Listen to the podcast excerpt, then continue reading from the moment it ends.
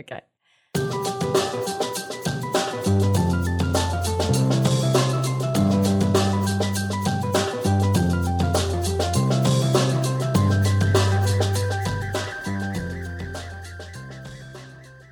Hello, microphone. Joining me for today's episode is my favorite producer, Matt Brown. I am your only producer, and I wrote that line, but I'm loving that quote. so, what do you have for us today? Okay, so a while back, I bought some hiking boots and a new pack. That's insider lingo for outdoor backpack. Okay. And I'm on the Amazons, on the Googles, and everywhere I look, I have the same feeling. Outdoor apparel is just kind of ugly. Jeez, right at the start. You just upset so many people, Matt. Ah, shit. Yeah. Well, okay. So I've had this thought for some time. If only the same kind of quality that's built into the types of apparel meant for free climbing the half dome could also fit right in with, you know, spilling coffee on yourself as you yet again miss the 8:45 bus in the morning. Oh, no. Yeah, thanks, Megan. but it's sort of crazy, right? So, just under half of all people in the United States took part in some form of outdoors activity last year. In the industry as a whole rakes in about $48 billion a year. That's a pretty big B. With so few options being fashionably well designed, there's this Shark Tank sized opportunity to be had. So, enter Jedd Rose. My name is Jedd Rose, and I'm the president of Topo Designs here in Colorado. Jedd's great. He's this incredibly talented designer. And I don't just say that because of our shared affinity for the much maligned outdoor fashion staple, the fanny pack. yeah. The fanny pack will never be dead. It'll always be amazing. Oh, okay. So it's an episode about design. Yes, I'm in. Let's hear it. All right, I'll start here. Jedd Rose lives by one design principle. In every product that comes out of Topo Designs, be it a backpack or a t shirt or a dog leash, abides. Yeah, I, I think inherently good design is as simple as possible. I think it really has to also tap into this emotional piece of people and is always better if it, I don't know, has this kind of historical reference to it that you may not even be able to put your finger on. We'll go ahead and call that nostalgia. You know, bad design is, is taking all the bells and whistles that you can and just plastering it on something to provide a crutch for not solving the problem. And I think trying to reduce it down to all of the very elemental things that you need is really the, the goal for us.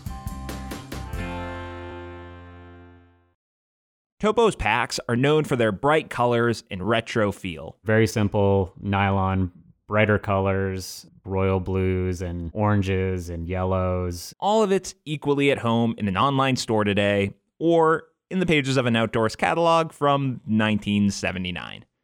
For Jedd, this tie to the past comes from his father and the packs he left behind for Jedd. Each one of them sort of had their little tweaks to it and their little pieces of the brand that were interesting. And there were a lot of uh, these leather bits on them, which we call lash tabs, that were sort of diamond shaped pieces of leather that you could thread a piece of webbing through and attach extra gear to the outside, which ultimately I think became a really iconic piece of, of the bags that was totally function based at, at the beginning, but became really aesthetically pleasing. And, you know, we have a couple of our bags still have those on there today. Topo Designs is based out of Fort Collins, Colorado, just over an hour's drive south to city center Denver and only minutes from the mountains. It sits almost squarely between two worlds, and designing for both at once means looking beyond both entirely.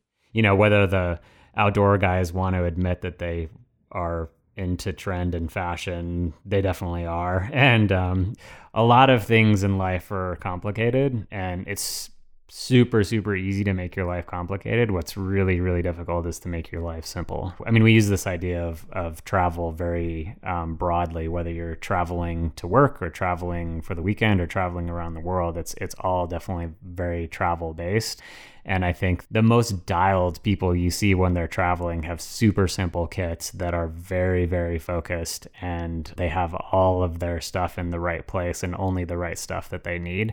And I think if you can apply that thinking to every day and you just have the things that you need and you want and are perfect for your life, then you're going to be set.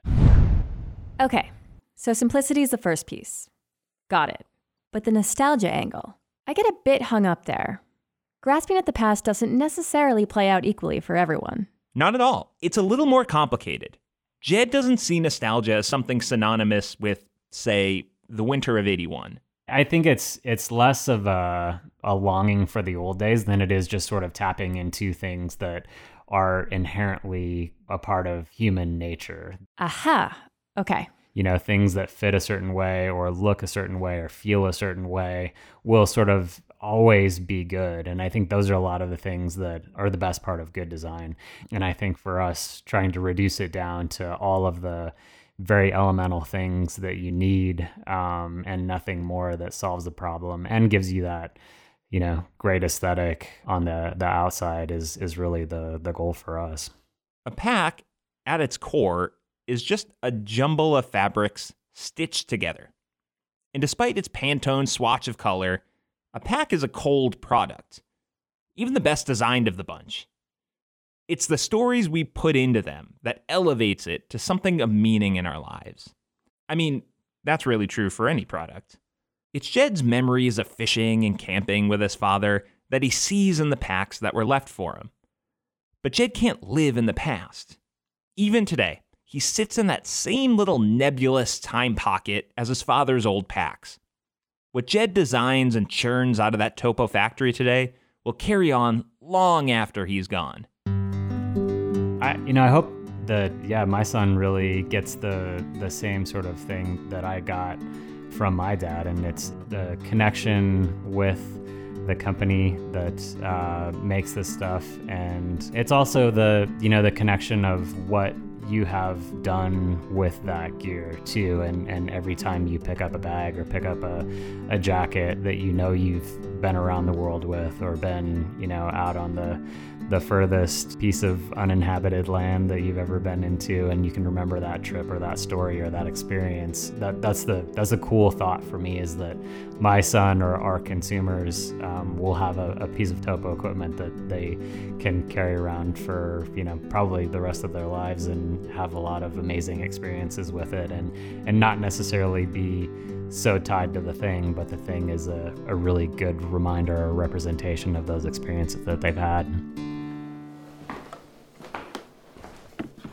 I was up in Vermont recently, middle of winter.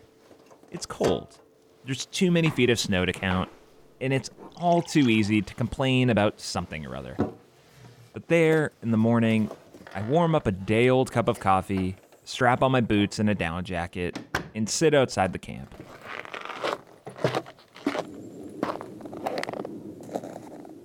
It's quiet. Look, I could lie to you and say a family of deer passed by down there by where the hill breaks. But no, it was just me. And I thought about something Jedd told me. I want to leave it here, but before he talks, I just want to say it was perfect. I think for me, what's really important about simplicity there is that nothing is going to overshadow the experience. And I think that's what's really really important especially about outdoor gear is that you're actually there to be outdoors and be immersed in that and be you know a part of that environment and not have your gear overshadowing your experience